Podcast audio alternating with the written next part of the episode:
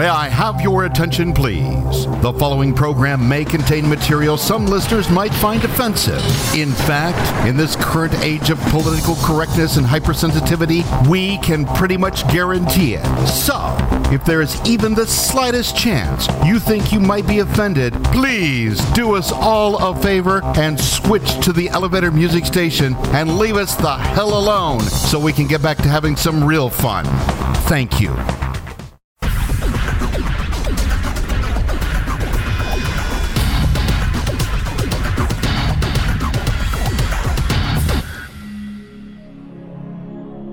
And now, live from the TSC Towers, it's the UK's number one pro wrestling radio show, The Squared Circle, with Lee Tyers and Andy Evans.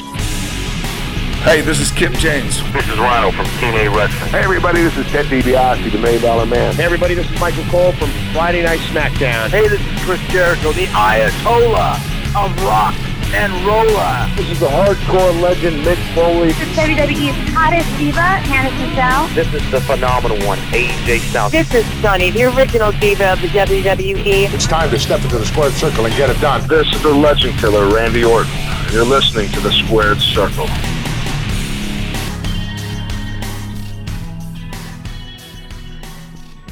Welcome, everybody, to the Squared Circle podcast, the UK's number one pro wrestling podcast, radio show. It's not a radio show anymore, is it? It's a podcast. Andy Evans here, joined as always these days. It seems like my by my legendary tag team partner. It's Lee Tyers. How you doing, big man? I'm doing okay. Legendary, but a cold can still take me down, so my voice is still a bit all over the place at the moment. Um, but yeah, you know, I always get one exactly the same time every year. This is the one, so I'm on the end of it, and then it's full stop to Christmas. I was about to say, I do remember every year you used to get a cold around this sort of time, and then it would yeah. be, how are we going to do the show? Is it going to be that I talk more, or were you going to talk more? But ended up being I talk more anyway, so it was. It's all fine. good. I'm here. I can still talk. If everyone else can put up with my voice, I'm all right with it. We'll be fine. We can live with it. Coming up this week on the Squared Circle, um, it's a bit of a big one because as we are recording this on Monday, the 27th of November, breaking the fourth wall at five to seven. My iPad to the right of me has got the live sentencing of Tammy Sytch. So we'll be breaking that as we go. But also, we are 48 hours removed from quite possibly the most controversial Survivor Series in history. So we're going to be touching on Survivor Series 2023. I think, in all fairness, there's only one thing we're going to be touching on in terms of Survivor Series. Uh, we'll get your reaction on that. We're going to be talking AEW Continental Classic. Going to get your take on what you think of this tournament. Plus, going to get you to give a prediction of who you wow. think is going to win the whole thing. Uh, last time you were on, Lee, we talked about the top 10 Survivor Series matches in history. We're going to do that. Um, unfortunately, Lee's had no input into this. So this isn't my opinion. So this will be intriguing to see what he does.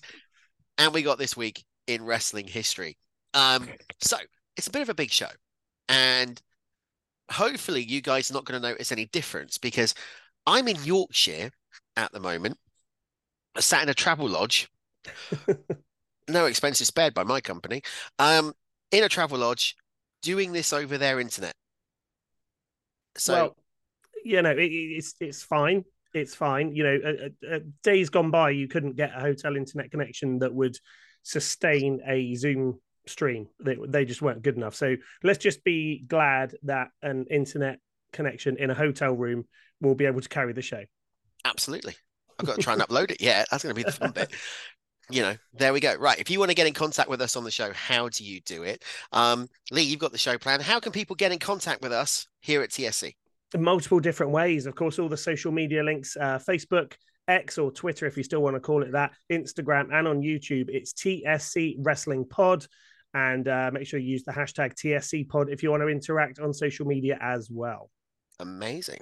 There we go. Uh, big question coming out. All in. Last time you were on, we talked about the fact the pre-sale was going to happen today. Yeah. Um, have you? Are you? Or have you? Or have you? Is not the right word. Are you all in for 2024 on the pre-sale? I haven't got my tickets yet. Um, I know they th- there was a pre-sale code that was valid for today um, that you could buy the tickets from. I saw something like eight thousand people in a queue in front of. I'm not doing that. Um, again, I'm going off the basis that it's, um, you know, we managed to get tickets, you know, much, much closer to the time. I'm probably going to wait till after Christmas now. Yeah. Um, you know, finances and, you know, Andy, we've got families and things. Um, you know, kids come first, get all that sorted. Let's get into January and then we'll have a look at tickets then. I think um, interesting enough, on that topic, before we move away from All In, they've released the floor plan. Yes. And it's a bit more of a traditional setup this time, almost sort of a WWE style, uh, with one of the sort of long ends of the stadium uh, sort of uh, taped off, and um, and that's where the stage is going to be, rather than kind of on the side like they had it last time. So a little bit more traditional, which I think will be nice. Do you know the reason for that? Go for it. Taylor Swift. Seriously, your face is a picture. For those who are listening on the audio podcast, Lee's face is like, what the hell are you talking about? Taylor Swift is performing at Wembley directly before. So Right. Tony Khan made a deal with Swiss management that they would change the setup to accommodate Taylor Swift. Wow. I know. So essentially, whatever stage uh, Taylor Swift has, they're going to keep Pretty the bare bones there and build on top of it. Pretty much replicate, which is going to Wow. be interesting to see what they do because there was a lot of wasted space Oh, absolutely. at Wembley Yeah. Stadium. Yeah. that floor area, but we'll see. Tickets are starting from what we know at twenty nine pounds, I think, which is a couple of pound more than what they were in 2020 well this year i was going to say Yeah. 2023 but we are in 2023 um and go right the way up to 3576 pounds Jeez. I mean, yeah. I, I mean, who knows who's going to be there? I mean, obviously, Will Ospreay, I think, is going to be uh, one of the the big names. Uh, he's going to be well up the cards. You can probably tell. Um, one person that isn't there, we know, is someone who's just signed a new WWE contract, and we'll get onto that later when we talk about Survivor Series. Oh, great. Yeah, love it. All right, let's do it. Let's crack on with Survivor Series 2023. So it went down this past Saturday uh, on the WWE network. Lee, Survivor Series, quite honestly, is a weird bag of a pay per view, isn't it? Because Yeah. for years it had an identity of being about the five on five, the elimination matches, the the tag team elimination. Then in 1991, it kind of went a bit awry, having the Undertaker versus Hulk Hogan. Then in 1992 was really the beginning of the end of Survivor Series because it never was quite the same again. 93, 94 had elimination matches. 95 had the wild card. But really from 96, 97 onwards, it kind of lost its identity up until 2022 with War Games. Yeah, it's it's an interesting one. I mean, I loved the fact that Survivor Series uh, back in the day, like the Royal Rumble, was completely different. It was all uh, you know, teams of four or teams of five, um, you know, at, at- several points were going against each other, and that was all you had. There were no singles matches. There were nothing else. Um, I get why they don't do it now, um, because again, with as Vince said, sort of famously back in the day, there's there's lots more uh, shades of grey now rather than the good guys and the bad guys. You know, you're not going to get unless it's a stable like Judgment Day or whatever. You're never going to get four guys um, or five guys potentially that all like each other against five other guys who all hate each other and, and, and then multiple ones of those matches. They've all there's all going to be infighting and that sort of stuff. They all you know if you think about the you know the UFC you know there's no good guys and bad guys. They're all just characters and they're all fighting each other.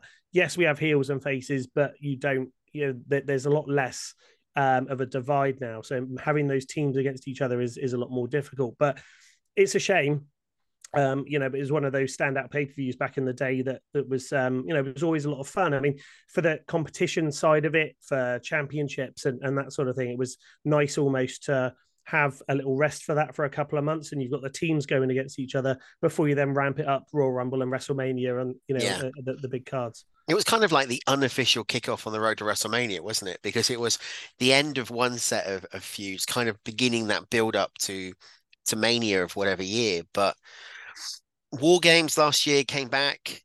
We weren't sure if it was going to carry on this year. How does it feel? I mean, you're a WCW fan, right? Yeah. You're you're a wrestling historian. You're a, you're a classic man, just like I am. The old schools, the old school bits, so much better than modern day Yeah. pro wrestling. War Games really a staple of Fall Brawl for WCW. If you think, you know, Fall Brawl '93, which was the Horsemen and and and all that type of thing, is it different now being WWE? Is it you know too much to kind of steal and recycle an old WCW idea? Could they do something different with it? Um, well, a couple of ways you can look at it. Number one, as we know, I mean, uh, this speaks volumes. It was somewhere something that Vince would never really want to do. He never wanted to steal things, excuse me, from WCW, any of their old concepts. Um, you know, people were, were crying out for war games for years. Yeah. Um, but then the more of the Triple H era came in, and we saw, hey, guess what? Halloween Havoc. We've had the Great American Bash. I mean, that was around a little bit before. Uh, you know, War Games is now a thing. Um, I think they they needed to make it a bit more of a, an iconic standalone thing. I mean, you know, here you had, um, you know, it was the, the men's war games obviously five on five, women's four on four. It felt weird putting it on Survivor Series because it just to uninitiated WWE fans would just think, oh, it's just Survivor Series matches. Mm. They're just doing it in a cage with a couple of rings. That's all it is. There's nothing nothing different about it. You know, having it as I don't know, NXT takeover, whatever, and then um, have a War Games match as part of that, that would be great. But I think just dotting it in on the Survivor Series was was a bit weird. It just felt like WWE are doing Survivor Series matches, but they just wanted to throw this extra spin on it. It's like they ran out of steam, wouldn't it? You know, we can't, like you said, we can't go back to the traditional five on five because of the way we're booking it now and the way the era of pro wrestling is with the face heel divide completely thrown out the window. Yeah. Um, I mean, this is Survivor Series 37. We're wow. only a few years away from the 40th anniversary of Survivor Series. If you think about Mania 40 next year, if you think about the Royal Rumble is going to be 40 in about five years' time, SummerSlam is going to be 40 in five years' time. Yeah. Scary that. Has it got to the point, and we're going way off subject, but you know, has it got to the point that now some of these old school pay per views need to be rested. Are they just bringing them out for the sake of saying the November pay per view is going to be called Survivor Series? I get what you mean. Um, again, as we've said a couple of times already, the, the pay per views used to have an identity. Yeah. Royal Rumble had its sort of purple and gold colors, and SummerSlam used to be the orange and yellow. And, um, you know, they all, all sort of had specific branding now it, it kind of seems like it doesn't really matter what the pay-per-view is called it's got generic logo there's no sort of theming or ambience to the event what i always loved about summerslam in particular was um you know everything was sort of orange and blue and, and it, it had a real summer feel to it whereas now it, it just feels like another show. I don't know whether or not that's a conscious choice. And maybe again triple h era he likes some of the classic stuff. Maybe we see uh, the pay per views having a bit more of an identity. Um, I can understand some of the ones sort of in between the, you know, the the, the ones that have in, uh, evolved from the in your house kind of fill in pay per views. Yeah. Um, you know, have a proper identity for Royal Rumble, have it always look a certain way, have specific ring ropes, or I don't know, just a look to the ring so you know it's a Royal Rumble as soon as you see a screenshot of it. Same with Mania, SummerSlam, Survivor Series. Um, but yeah, it, it just doesn't feel quite right um again you know with the the link to the ufc now are we going to get to the point where we instead of having you know ufc 263 maybe we have wwe 642 it's rollins versus rhodes or you know something like that. Make it make it feel again triple h loves ufc maybe they try and give it that more legit feel. Maybe we don't have these catchy pay-per-view names anymore. Who knows? I think we're we're in an era of change and um, not a lot would surprise me with that right now. WWE Octagon Warfare. Battle of that? the Octagon. Special guest referee, Dana White. Um, I think you've raised some really, really interesting points, and it was interesting in the press conference. Did you? I don't know. Did you watch the press conference? I've seen bits of it. Yeah. So the, the important bits. Yeah, yeah, yeah, yeah, we'll get to that in a minute. The bit when Triple H turned around and said, in 2024 calendar, six of the pay per views that are going to be running are international. Wow. You wouldn't have got that 18 months ago. No. Pre TKO takeover. No. Um, I mean, I don't know if we know exactly what they are now, but obviously there's, I know they're doing the one in Berlin. So um, you've got, um, got a um, couple of Saudis in there, haven't we? You've got a couple of Saudis in there. You've got Elimination Chamber in February that's going to be in Perth, Australia. That's going to be yeah. the first mainstream Perth one. You've got the Bash in Berlin, which yeah. obviously is taking place in Berlin. Um, there's one taking place in France, which I can't remember what that is, but that's the debut for them to have a pay per view. And you've got to imagine we're going to get one over yeah. here, especially after the success of Clash, Money in the Bank, and All In. And all really, in, yeah. You've got to think we're going to get another one, but which one are we going to get? Because there's an argument to state WrestleMania. John Cena yeah. laid the foundation for that at MITB. Um, can't see it happening myself. Could it be SummerSlam? That would be good to have SummerSlam again. Um, you know, we we've said it a few times over the you know the last uh, weeks and months about what a, a, missed opportunity it was not to have uh, 2022 SummerSlam in Wembley Stadium and uh, kind of preempt AEW's announcement of bringing it to Wembley. I think AEW's announcement and uh, and, and put it in Wembley was almost a direct response to WWE not yeah. you know, uh, honoring the uh, the anniversary of, of SummerSlam. But uh, again, I mean, it's clever that they're doing it that way. Obviously, there's a huge market in Europe um, and the rest of the world. You know, Saudi, Australia, uh, places like that. They've got really big WWE markets that don't regularly get wrestling. Number one, it's going to fulfill.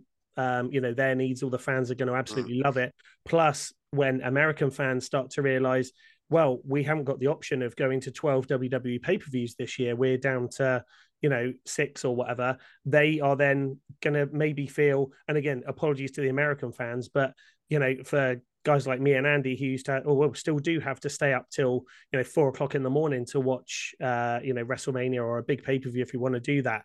Um, you guys are, are, so spoiled. You've you've got this wrestling on tap in your own time zone, and you know I would have thought there's going to be a pay per view near to you within a couple mm. of years.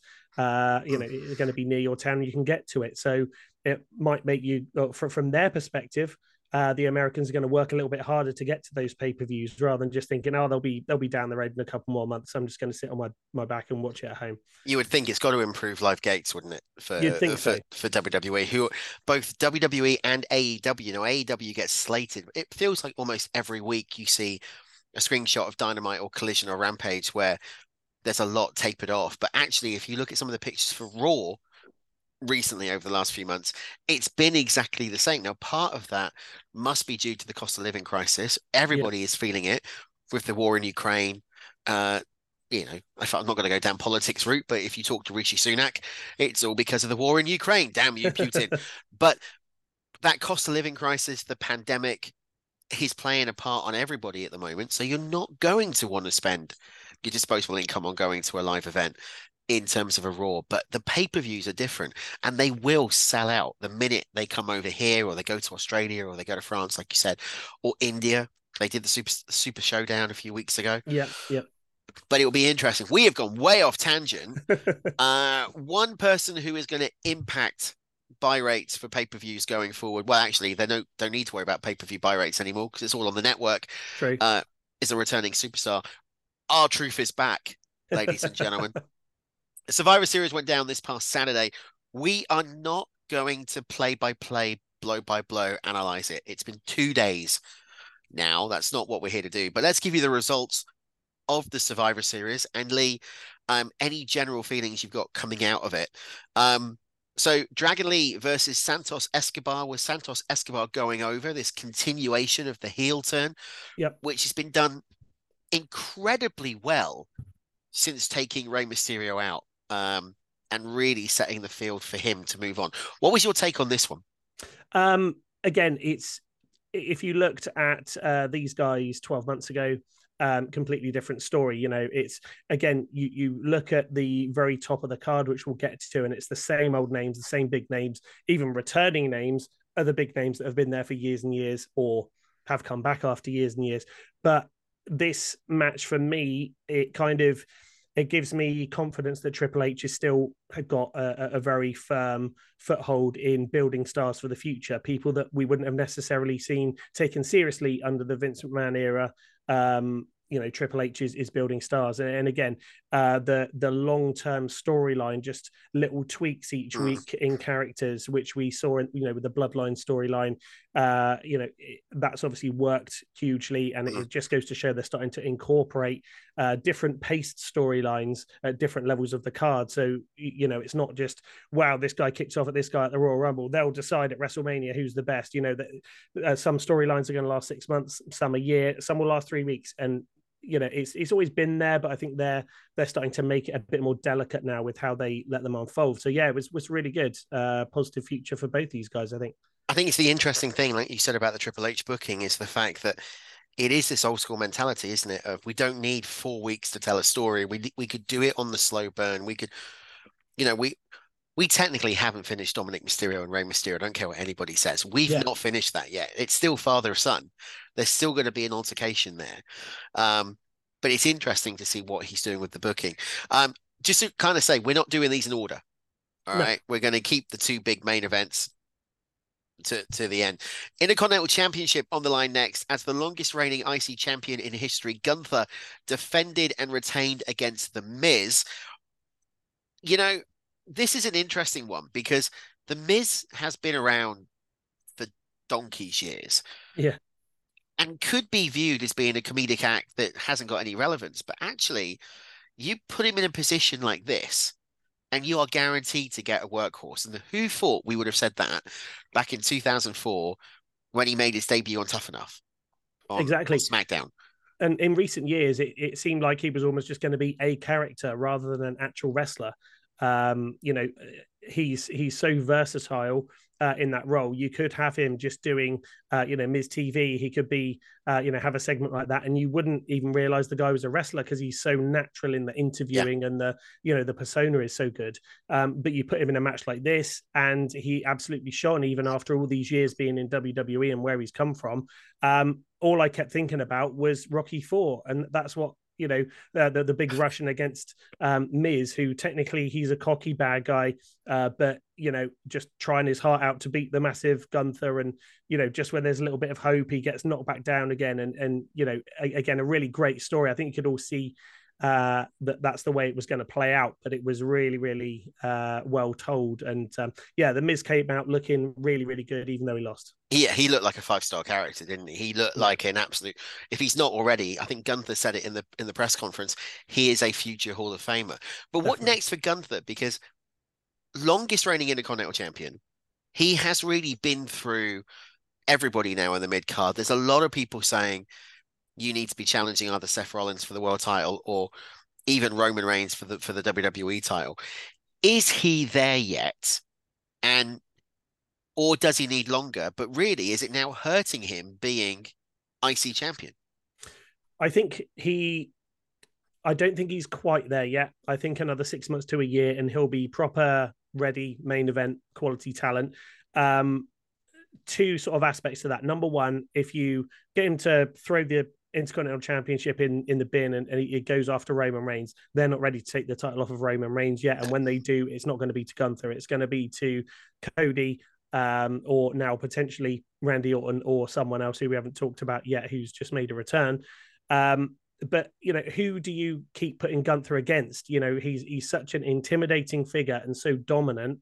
Who can you throw in there to make or to make it look like a believable fight. I mean, they did their best with the Miz, but you can't have that sort of match every single time.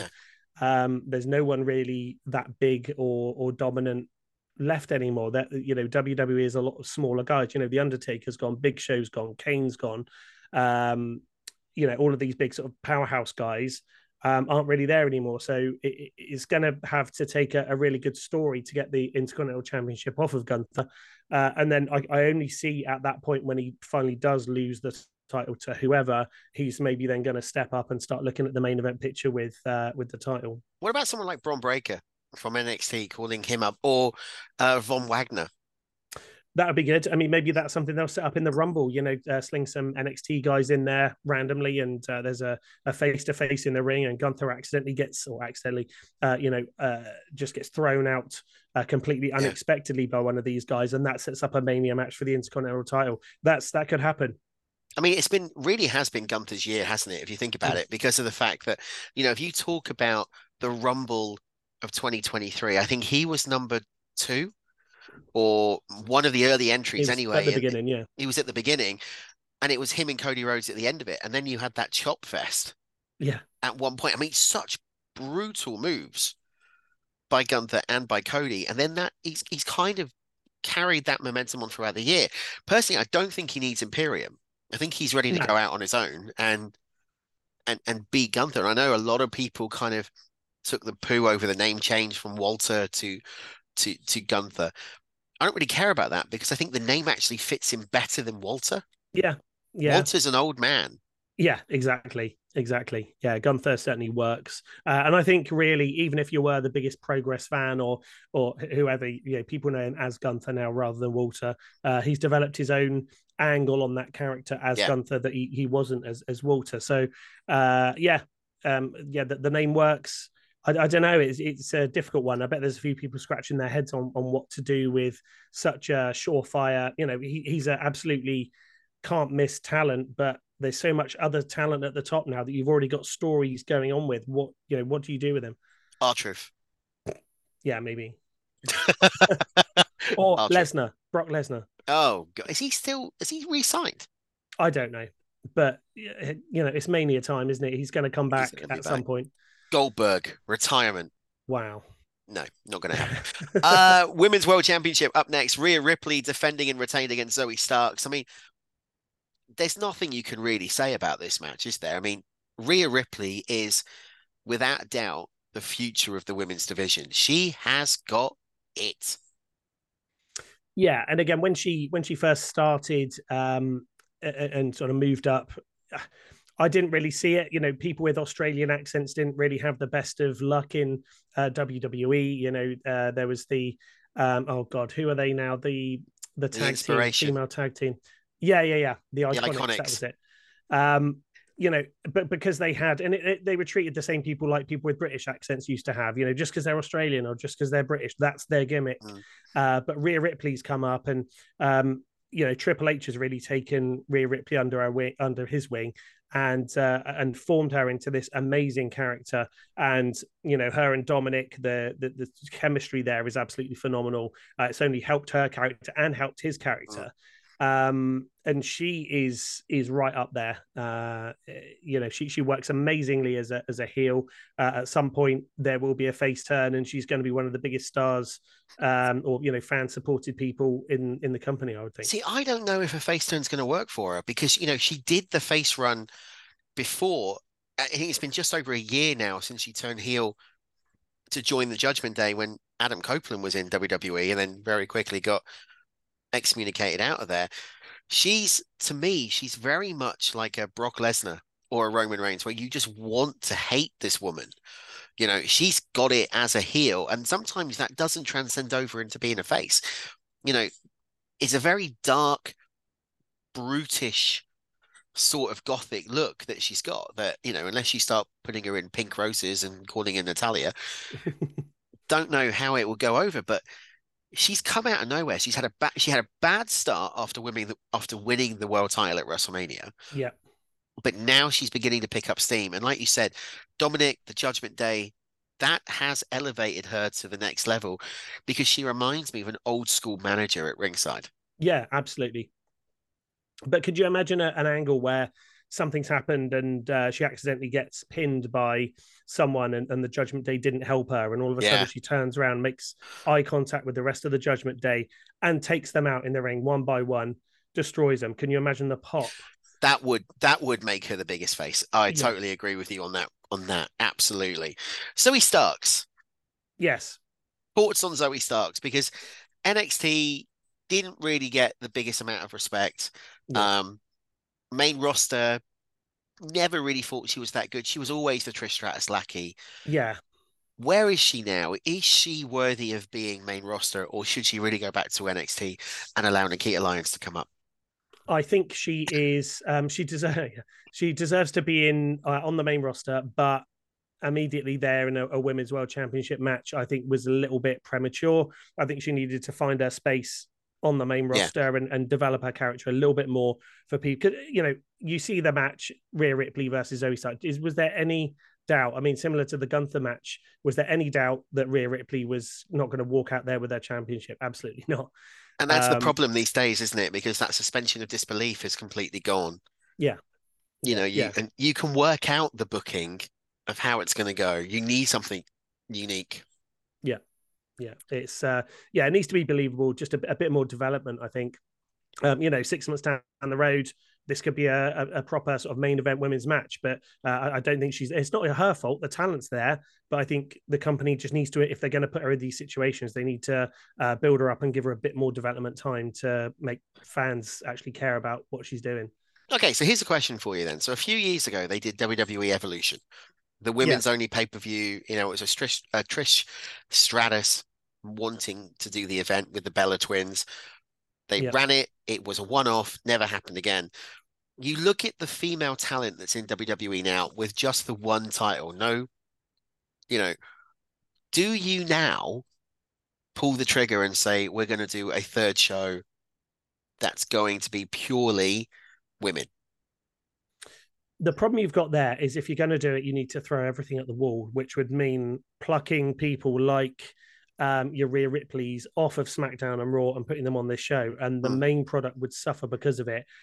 I don't. Again, I think, and again, it's not any fault of the characters themselves or the performers themselves. I don't think still at this point there is enough development in you know several layers of characters to warrant a whole not division but a whole show dedicated to it. It would take it would take a lot. You'd almost be looking at it you know because you know we'll get to the women's war games match uh, yeah. in a minute but there are plenty of names there that would um you know that would would you know fit in really well.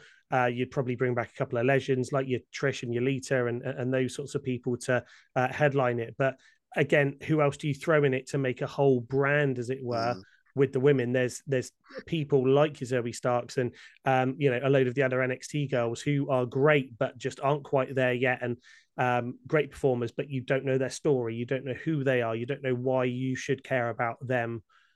You know, all you're going to care about is oh, it's another Becky Lynch versus Charlotte Flair match. Yay, let's watch that again. And I suppose building that one step further, if you're thinking about 2024 with NXT going to the CW network, you know they're going to want all this star power on there to really kind of get those eyes. I mean, you you've got talent on NXT like Roxy, you know Roxanne Perez, yeah. Tiffany Stratton, Thea Hail, former members of Toxic Attraction, that could easily go into the main roster.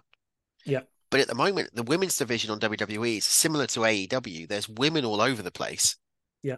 But not enough TV time for them. You know, they just brought Nia Jax back. Yeah, yeah.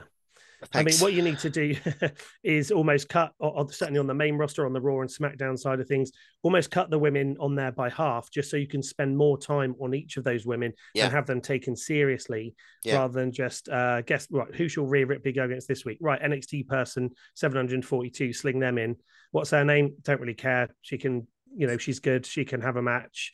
Um, you need to, you know, there, there need to be stakes, and this is something Eric Bischoff says all the time. Why do we care? Why why would be we be interested in thinking that Rhea Ripley might lose her title against this person? Mm. Why would be interested in this person being in a storyline with, uh, you know, Shotzi Blackheart, for example? You know, what's the there's got to be some kind of story there and there's got to be some buy-in from the fans and you can only get that if there is some sort of story and, and you can connect with that character yeah I totally agree Royal Rumble, Women's Royal Rumble. Yeah. Who do you think will win it? I'm not asking you to keep, you know, keep the prediction now. You know, make a guess, an off the cuff remark. Who do you think would win, and be a viable challenger to Rhea Ripley? That's so difficult. But uh, again, because things, if if it was a couple of years ago and it was just solely Vince McMahon run, um, you know, you could probably clearly work out the pathway of the women's championship all the way up to WrestleMania. Yeah. In the Triple H era, certainly when it comes to the women who we, you know, we know he's he really cares about and he really wants to to make work. Um, it could be. I, I, don't think we're going to go the obvious route. I don't think it's going to be a Becky. I don't think it's going to be a Charlotte. I don't think it's going to be an Asuka. I think it's it will be someone potentially like a Tiffany Stratton that can come up and um, you know almost win it out of nowhere, and then you've got a, a sort of Cinderella story building in the run up to WrestleMania, and and you know even though she's you know a quote unquote bad guy, it's going to have um, you know the people liking the bad guy, similar to a sort of Stone Cold. You yeah. know, you you like the fact that she's a bit of a twat and you know she's horrible to everyone, and uh, you know, and you're just going to right, okay, we'll be a twat to Rhea Ripley. Then come on, let's see, see you try and get this belt, and it would be a fun storyline leading up there, and I I wouldn't put that past Triple H. Okay, so you let's do a what if scenario, right? Go on. You can sign one female talent That could be anyone who's been released, anyone who's on the AEW Impact roster, NWA roster, to come back or to return or debut and win the Royal Rumble. Who would you pick? Oh, wow. That's a big one. And just to say, we don't prep any of this, so this No, is all off don't. the fly conversation. Do you know that's really difficult? I mean, I, I would have said, um, oh, I've completely forgotten her name now. Just come over from AEW, uh, Jade Cargill. Yeah. But again, there's just not enough time. Um, I think they've realised, or there have been reports that she's, uh, you know, Triple H brought her in and and uh, she's ready to go main event. She'll go against Rhea. It'll be amazing, but she's not quite there yet with her in ring work, so that they're they're having to delay a little bit. Um, do you know what, Paige? Oh wow. Okay. That could be good. You know, the one thing I was so I think I talked about this last time. The one thing I was so upset about with with All In and uh, the fact she had that big "We Will Rock You" entrance with the with her family there, the audience were going mental, but she was still a heel. Yeah. Um, and she was still a heel when she went back to the states uh, for a little bit before. You, you know, it, it was. I, I felt they could they did her a bit of a disservice there. Yeah, they, they could have you know, done a bit of a face turn beforehand, and um, then the crowd would have been behind her even more. It would have been a great feel good moment. Um, get that sort of momentum behind someone like uh, like, like a Paige or Saraya uh, against Rhea Ripley. Again, they're both they've both got that kind of um, not gothic, but the sort of leather and studs and that kind of look. Um, Saraya can do the you know this was my look before it was yours. You know that that sort of angle you could I reckon could uh, easily work, and I think people respect Saraya enough for her to go in there against Rhea Ripley and for her to be taken seriously. The, the funny thing is, the more you think about All In now and you think about AEW and where creative's gone, it actually felt like that match was more of a vehicle for Toni Storm. Yes, Saraya won the title, but it was a Toni. That, that was the kickoff of the whole timeless character, Yeah, yeah, which is phenomenal. brilliant. Absolutely. By the way. Got to say that. Uh, moving on from the women's match, let's move to the women's match. It's the War Games women's four on four. It was Team Bianca Belair, which was Becky Lynch, Charlotte, Shotzi Blackheart, and Bianca Belair, facing off against Damage Control, Bayley, Iyo Sky, Asuka, and Kairi Sane. Um, it was Team Bianca Belair who won it. This opened up the pay per view. Yeah. Is this what you wanted from a women's War Game match? I think so. I mean, again, in this day and age of political correctness and and uh, equality, especially when it comes to portraying things on TV, you've got to be very careful. There are people who are going to have the whole, you know, women should be women, and uh, Yeah. you, you know they shouldn't be involved in all the blood and guts. But then there are people on the flip side of that who are going to be, well, you know, the men are going to be smashing each other's heads against the um uh, whatever and, and and bleeding all over the place. Why can't we have that in in the women's match? And that shouldn't be a problem. I think it's very very i think wwe are feeling their way around these women's uh war games matches very very carefully to see sort of how far they can step over the mark and it still be acceptable um because you've on one hand you've got a fan saying this is rubbish. It's not as violent as the, the the men's war games match. And on the other side you're one step away from someone like uh cnn picking up on the story. Oh my god these women are having their heads busted open all over the place. And but because you know it's not real it's sports entertainment but oh my god it's the most sickening brutal sport in in on tv today. Why are we letting our children watch this? You, you know, it's been like that for years. And it it's it's such a tight rape it really is i feel sorry for wwe with this stuff but they're doing the best they can i think with it at the moment I think all companies are doing the best they can with it at the moment because it's all over the place, you know, like you're saying. And w- what made me chuckle was there was you go in political correctness, and I wanted to say in hypersensitivity, yes which was our old in, our old uh, disclaimer at the beginning. Might have to dig that out for the audio. There you go. Um, it was what it was, wasn't it? I mean, it was Yeah. a good way of kicking off the pay per view. They're teasing something with damage control.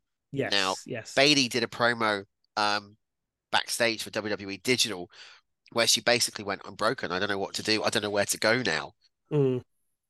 Could we be seeing the kicking out of Bayley to form a, you know, an Oriental Chinese version of damage control? Because you've got Kairi Sane, ask her and Iyo Sky. That would make sense. I mean, you you want to be very careful again with again looking at the equality and the, the the sensitivities. You don't want to have a generic Chinese or or you know Asian contingent all in one. You know, and treat them like Kai and Tai. Have the Chinese music playing when they come out, and you know, choppy choppy and all that kind of thing. But it, yeah, it can get very stip- very st- yeah, stereotypical very mm. quickly if you're not very careful with it. And again, if Bayley's going to turn face, how does that work? Does she go back to the neon colors and the the, no. the, the wavy inflatables, or is she just a face version of the character she is now? It, um, you know, I think it's the, the fact that it's happening now is an indication that we might see some sort of blow off or an explosion at the Royal Rumble. Mm. Um, you could have a you know two or three of them in the ring trying to get someone else out, and there's a miscommunication and something happens there. Uh, but yeah, interesting to see. Yeah, keep a close eye on it.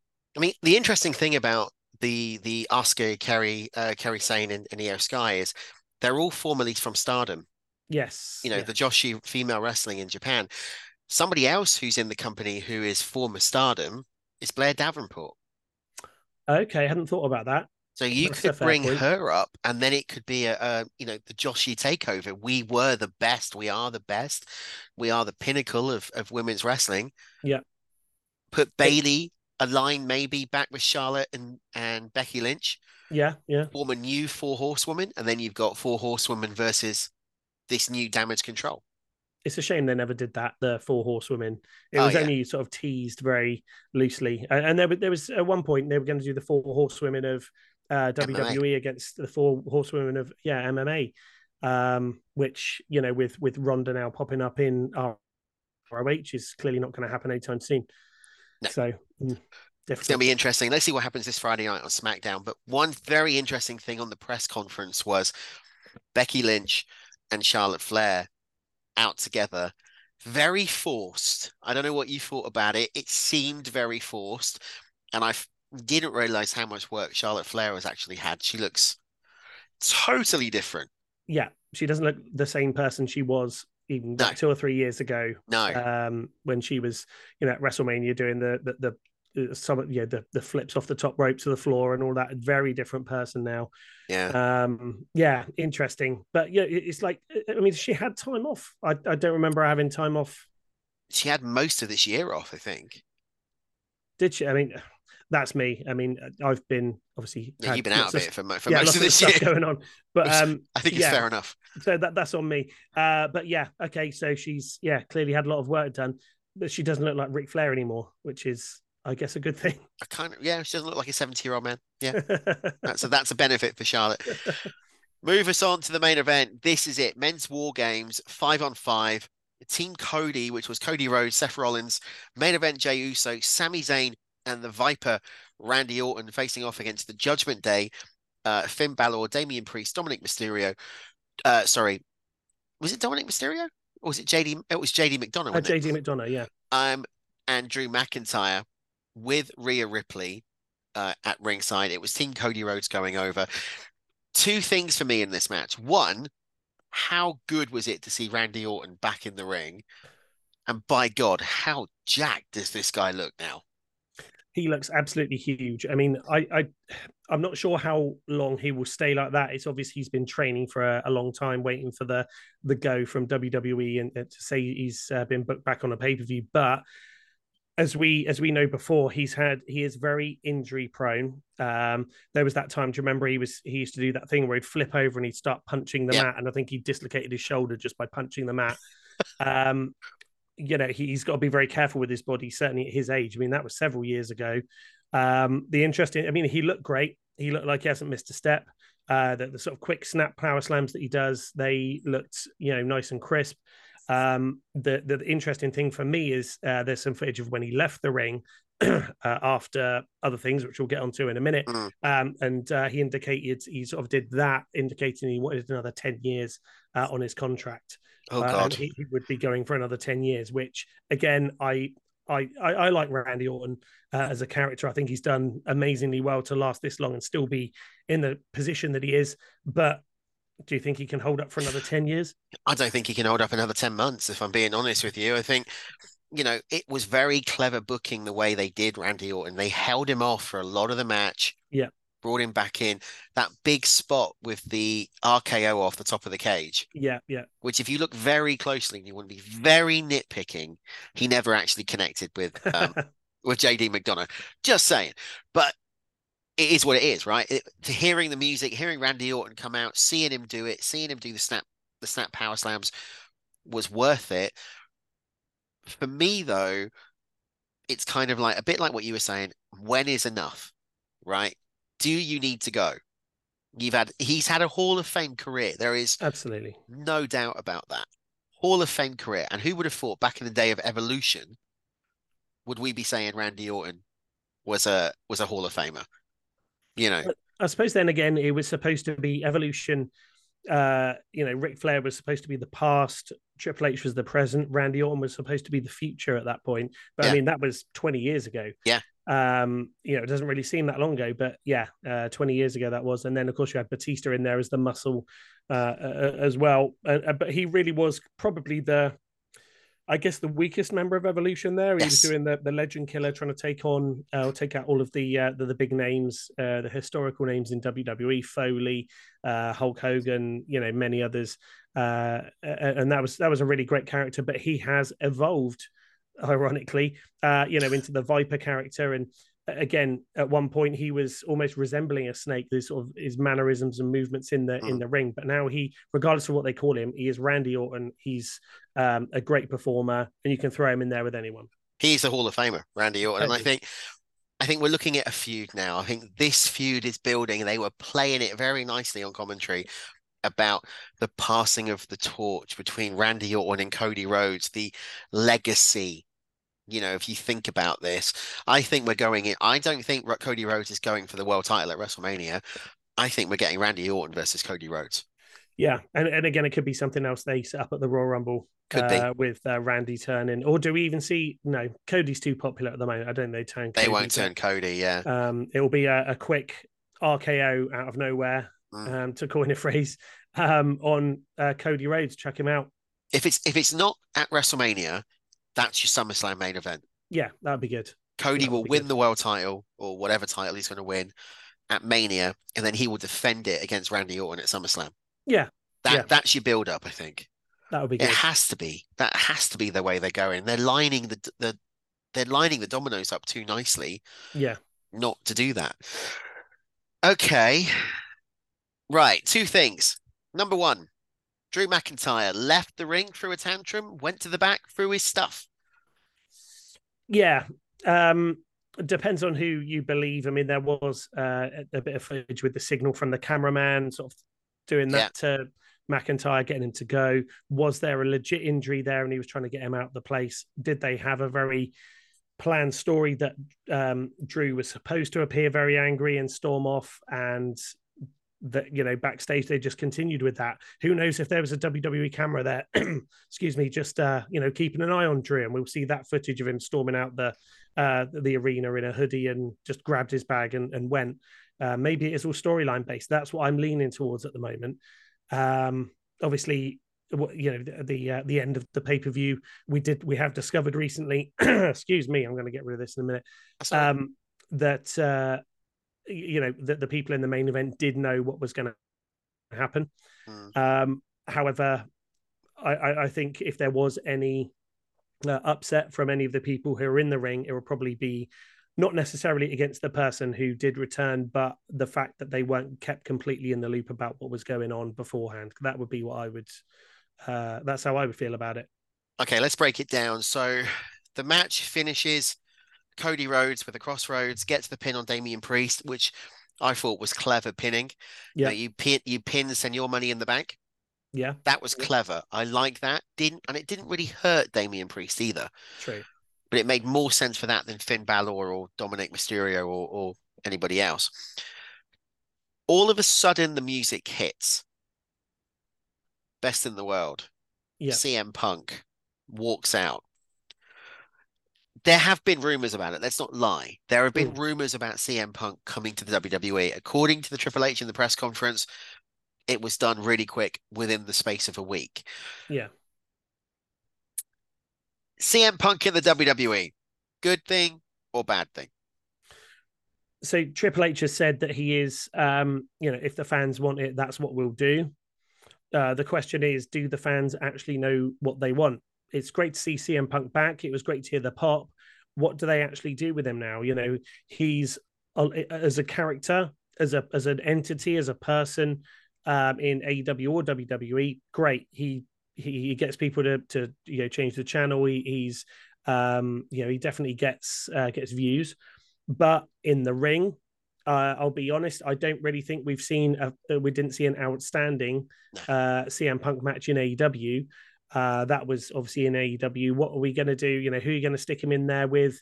Um, I mean, the rumor already is is Seth Rollins, um, thanks to the sort of reaction from Seth uh, at the end of um, Survivor Series. But uh, again, the, the character work and the build, just because of the two characters, will be amazing. What will the match be? Uh, uh and uh, you know, how long it will, will it also be before CM Punk says the wrong thing and you know backstage ends up in a bit of a uh, well, news coming out already is that an allegation has been made against CM Punk by journalist Ryan Satin from a few years ago when he was on the Fox show uh, okay. uh, that they did, which I can't remember what the name of it. Uh, WWE uh, backstage. backstage, yeah. So there's an allegation already coming out. I've got two problems with this, and now I'm in the minority, right? Because Sam, uh, I was talking to Sam about it on on our conversation on WhatsApp. He's very much positive about CM Punk coming back home, right? Brilliant, yeah, best thing in the world. No pun intended. For me, I look at it and go, it's going to be a matter of time before he gets a world title, and he doesn't yeah. deserve it the company is not the same as what it was eight, nine years ago when he walked out of WWE. He's then spent that last nine years trying to bury WWE. Yeah. But more importantly, CM Punk is tarnished. And he's tarnished because of AEW. True. Two years, two backstage events that led to him getting fired. Yeah. Yeah. But then again, you know, WWE is just infinitely bigger than AEW. Uh, you know, they, they have uh, shareholders, they have investors, they have board of directors. Would they have taken the risk on CM Punk uh, being on their TV show? Um, and, and not even necessarily the TV show, but just being associated with the WWE brand if they weren't sure he was 100% sure that he was going to be okay and, and not cause any damage to the brand. That's the interesting thing. If it did happen over the space of a week, you know, it's quite a big gamble um, for this guy who's, you, you know, uh, sort of almost made the mm. company implode like six mm. months earlier, or less than six months earlier, even. Um, you know, and you, are throwing him out there on, you know, a big pay per view to say he's back. It's it's an interesting move. You know what? It's going to be very interesting, and I haven't listened to it yet, and I don't know if they reference it at all. Eighty three weeks with Eric Bischoff. Yeah, because yeah. Bischoff is is highly critical of CM Punk in All Elite. Um, well, just highly critical of CM Punk. So it's going to be interesting to see what he says because I'm I'm intrigued to know will his position change because it's WWE. And you know he's got this thing about AEW and Tony Khan, right? So yeah, yeah. Will this position change? Because if it does, as much as I love Eric Bischoff, you got to think you're screaming hypocrite. Yeah, true. True, very true.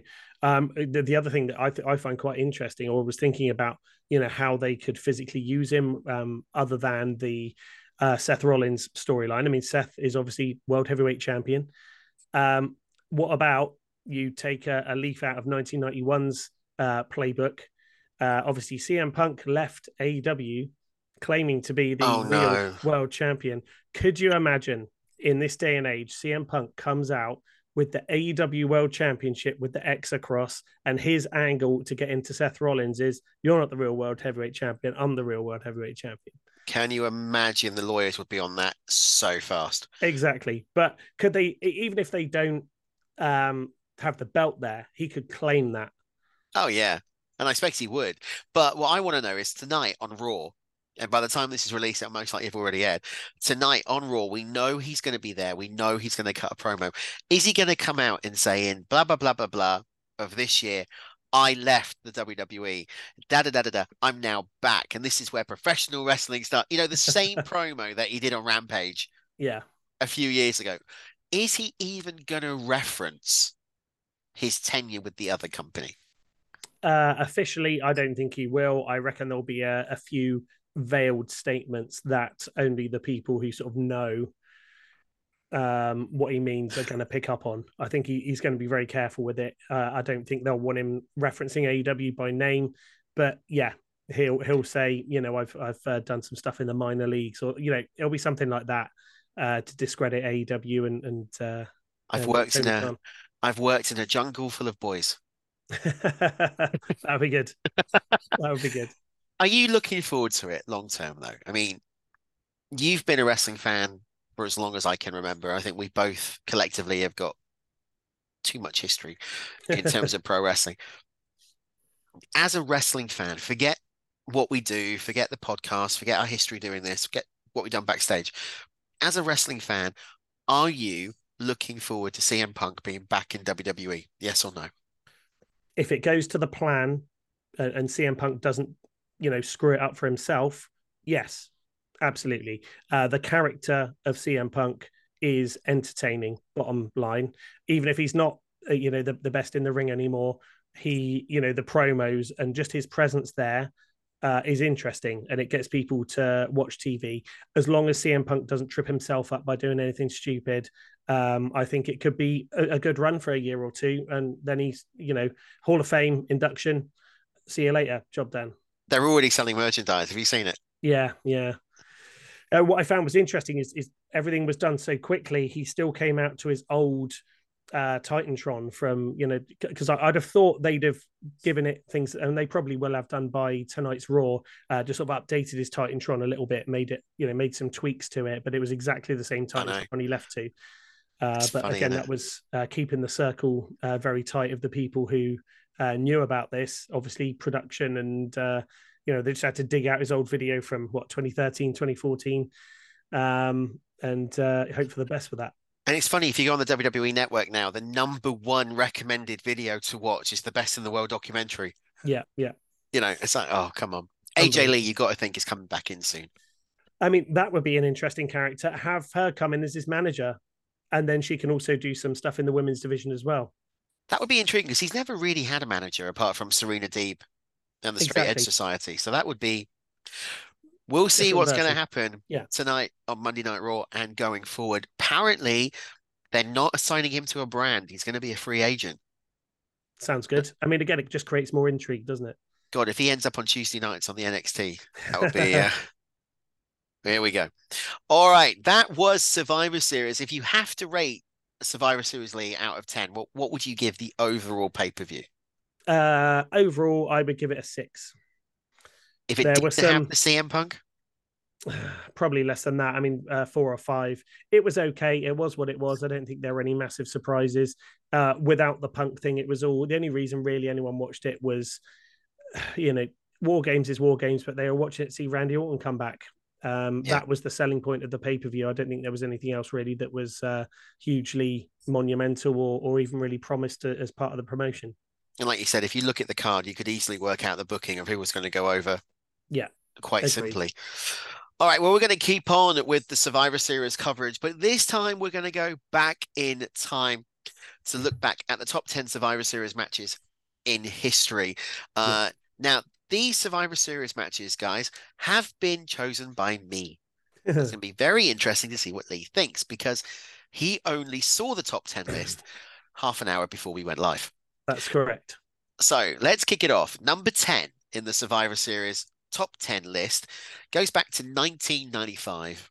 And it was the wild card match, which features Shawn Michaels, Ahmed Johnson, the British Bulldog, and Psycho Sid facing off against Yokozuna, Owen Hart, Razor Ramon, and Dean Douglas. Now, this one was the first time they'd ever done it. It was the last time they'd ever did it. And it pitted friends versus foes, friends with enemies and enemies with friends. What did you make of this one? Again, I think it was it was adding an element into it that didn't really need to be added. Uh, the the spectacle itself is your four man team versus your four man team, but then they they did this, you know, the random draw sort of thing as, as to you know who was going to be on each team which sort of uh, to, to me it, it made like well why are these guys fighting each other then if they're not you haven't got traditionally your Survivor Series, certainly back late 80s, early 90s, you had more often than not, it was a main guy against another main guy, Yeah. uh, intercontinental level person against his nemesis in the intercontinental division, then two tag teams who were fighting each other. Um, and the the intrigue about that is you get to see maybe Bret Hart from the Hart Foundation against uh, I don't know Mister Perfect, who was a singles guy in the intercontinental ranks at the time, and, and that was the intrigue of it for me. But in, in this one, I see what they were trying to do. They were just trying to spice it up a little bit more, make it a bit more interesting. But uh, I don't know, uh, didn't really uh, do it for me. Survivor Series 1995 was one of those weird times, really, because it was this new generation. But is it going to appear again in the list? Um, I will say there has been a Survivor Series match that I've omitted from the list that quite rightly should be in it. And the Go on. reason that I've taken it out is because we talked about it in depth the last time you were on. And that was uh, the Hart family against Shawn Michaels and his Knights. Yes, It should be in there. Yeah, yeah. But I put it as number 11 okay. because yeah, we already with that. talked we already talked about it. So it was like, there we go. Check Number nine. Or two Yes, weeks ago two weeks ago. Yeah, I did do a show last week. bad, my bad. Um, last, last, I can't even get my words out now. Number nine on the list, we're going to go to 1990. Ted DiBiase, Greg Valentine, the Honky Tonk Man, Rhythm and Blues, and the debut of The Undertaker facing off against the American Dream, Dusty Rhodes, uh, Koko B. Ware, the Hitman Bret Hart, and Jim Neidhart, the Hart Foundation. This one, or in this card, any winners would go through to the Ultimate Survivor match in the main event. Now, Yeah. this one, I think the entire team went through. Uh, let me look. Let me look. No, it wasn't. It was just Million Dollar Man in this one. That It was through. just you're right, just Ted DiBiase, uh, Yeah. who went through in this one. Surprising, I thought they would have put the Undertaker over. Looking back on it now, the the thing is interestingly what they did they they made him look really dominant. He actually got counted out because i think it was dusty rhodes was beating up brother love outside the ring uh, and the undertaker just exited the ring to try and help and then he got counted out because at the time you know it, they didn't really know what he was. He was a zombie dead man. He didn't really care about winning the match. He just cared about destroying people and he saw someone attacking brother love so he marched off out the ring um, and then it was just him and Dusty Rhodes beating each other up all the way uh, up the uh, entranceway. So he got counted out. So he didn't get pinned or anything. And it just kind of enforced the fact he was just this unstoppable killing machine. No one pinned him, but he's not in the match anymore. it was weird, wasn't it? Seeing the Undertaker coming out with Brother Love, the Mm. light of love against the darkness of death. But yeah, mm, It was it was a good one. And interestingly, bit of trivia on this one. I uh, you know, for weeks they were, you know, mystery partner, who's it going to be? Uh, the pay-per-views in the UK were on Sky Movies back then. yeah, they were. Um, I didn't have Sky Movies, uh, but what you could do is you could put it on the Sky Movies channel. You could hear the audio, um, but all you see was this like scrambled signal on your screen. So I was listening to the Survivor Series essentially, and Undertaker comes out, and uh, all you can hear is Roddy Piper going, "Oh my God, who is that? You know, look at the size of him. He's he's enormous, and you know, six nine, six ten. He's. Like, who is it?" And I was so frustrated because I couldn't physically see the screen. All I was doing was listening, and I, I uh, you know, I'd watched a bit of WCW. We had a little bit uh, of WCW on TV around about that time, and uh, but it didn't link the fact that it was uh, Mean Mark Callous from WCW uh, back uh, well, until I uh, finally got a, an issue of WWE magazine, I think, or uh, maybe the next week's Superstars on Sky One. But yeah, uh, super frustrated because didn't know who it was. Oh, I remember those days listening listening back to the audio stream Oh yeah, only. oh yeah. Oh, yeah, a WCW Worldwide on a Saturday right. afternoon on ITV. yeah, yeah. That's what we Those had were the days. just before Baywatch. yes, it was. Yeah, what half three, four o'clock ish, half three. like I think. I think. I don't know what it was. If what it was like, I can't remember exactly. But I know at one point it used to be the A team. Mm. Then it would be the Fall Guy. Yeah. Then WCW Worldwide, Baywatch, and then Gladiators. That was like the ultimate Saturday afternoon, Saturday early evening.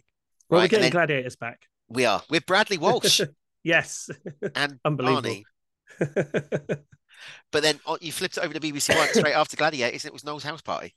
yes. Oh, can't go wrong with Noel's house party. That's that's lost all of our, all of our viewers now. Uh, Survivor Series 1990 was number nine. Number eight on the list. We're going back to the original Survivor Series, the main event. Hulk Hogan, Bam Bam Bigelow, Don Muraco, Paul Orndorff, and Ken Patera facing off against Andre the Giant, the One Man Gang, King Kong Bundy, the natural Butch Reed and ravishing Rick Rude, and goes back to this original format that you were talking about, right? Yeah.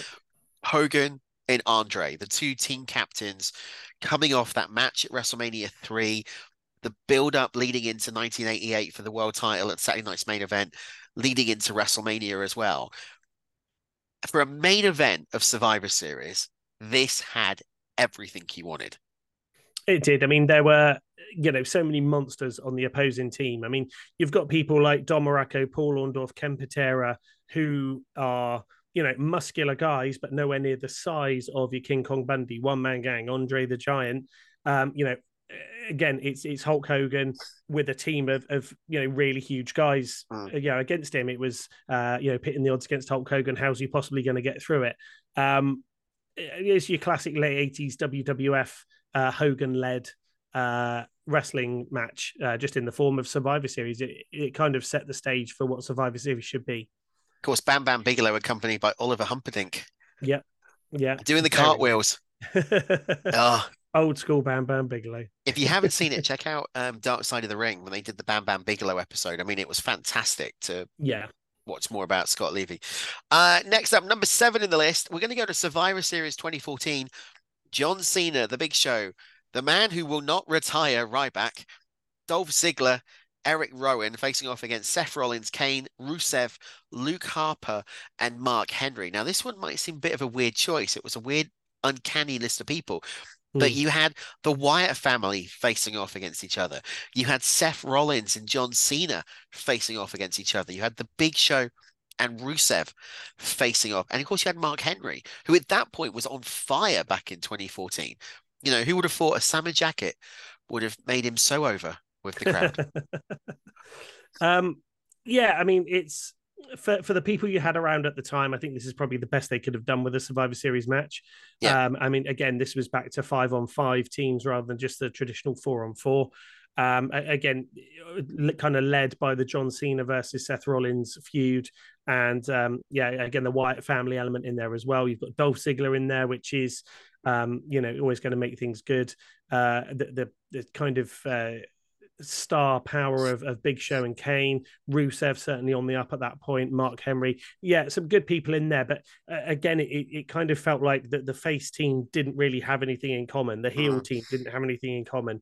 Um, and it, it, just felt like, you know, tipping out a toy box and seeing what toys you've got left on the floor. As oh, I'll play with these then. Um, yeah, it, it's all a bit odd but um, you know, it worked. You know, seeing having Cena and Rollins captain their own uh, individual teams was good. I think it's got a four out of five in Meltzer ratings. Yeah, for the Survivor Series. Uh, number six, next up, goes back to Survivor Series of 2016.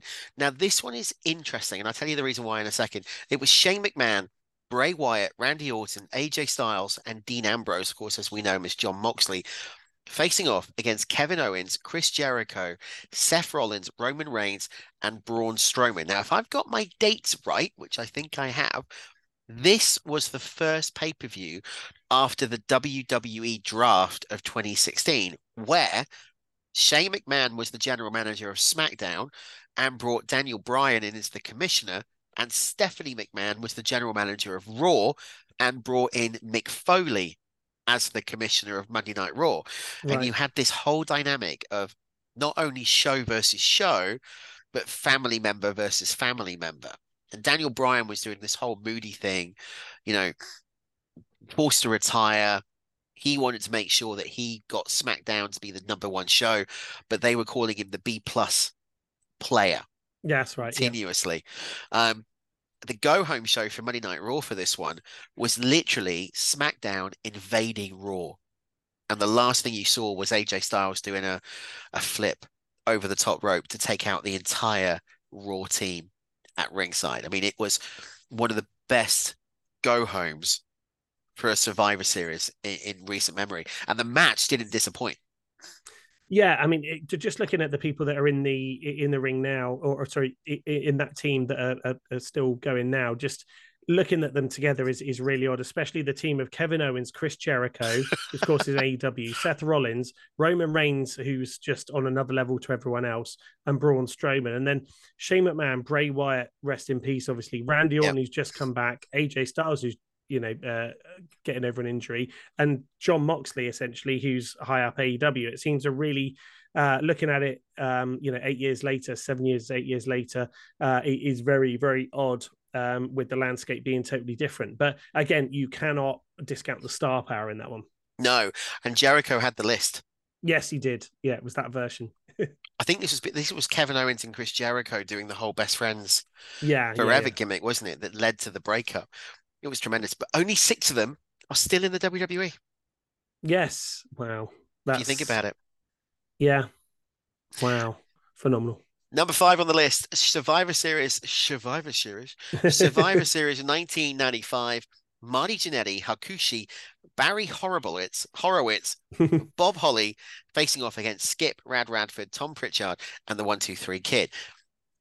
So I'm going to get heat for this one for putting it in because in some respects it was god awful, but in other respects it was the legitimacy of what they would call the new generation. You know, yeah. Barry Horowitz was getting a major push right the way from SummerSlam where he beat Skip yeah, in yeah. his first ever win. You know, on Superstars, and he beat him again at SummerSlam. Yeah, it was. Um, yeah, it, uh, the, this was. I mean, that is classic Survivor Series lineups, and it was classic 1995. Uh, just the names there. Uh, I mean, if you look at um, in ring work, obviously Marty Jannetty's really good. Hakushi as as well. Um, Bob Holly, yeah, maybe. Uh, Skip, obviously, um, Chris Candido, Rad Radford, um, was uh, was always good. Of course, that was um, oh god, Louie Spicolli. Yes. Uh, well Tom done. Pritchard, who would go on to be Zip in the Bodydonnas as well with Skip.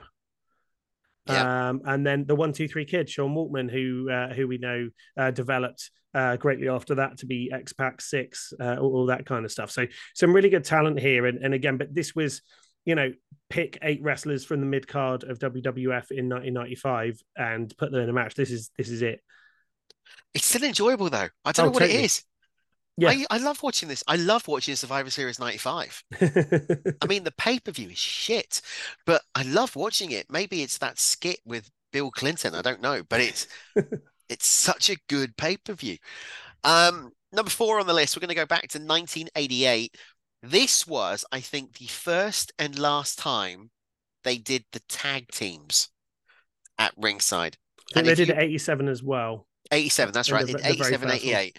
Yeah. And then do you remember the old Silver Vision WWF Silver Vision thing at the beginning, yeah. the trailer? This was always. Yeah, everyone remembers that. This was always featured yeah, in, yeah. in the highlight. It was Demolition, the Brainbusters, the Conquistadors, the Bolsheviks, and the Rougeaus facing off against the Powers of Pain, the Hart Foundation, the British Bulldog, the Rockers, and the Young Stallions. And when I was putting this together, I went, who the hell is the face and who's the heel? Then you saw the Rockers and the Young Stallions and went, yeah. Okay, I've forgotten about the face turn.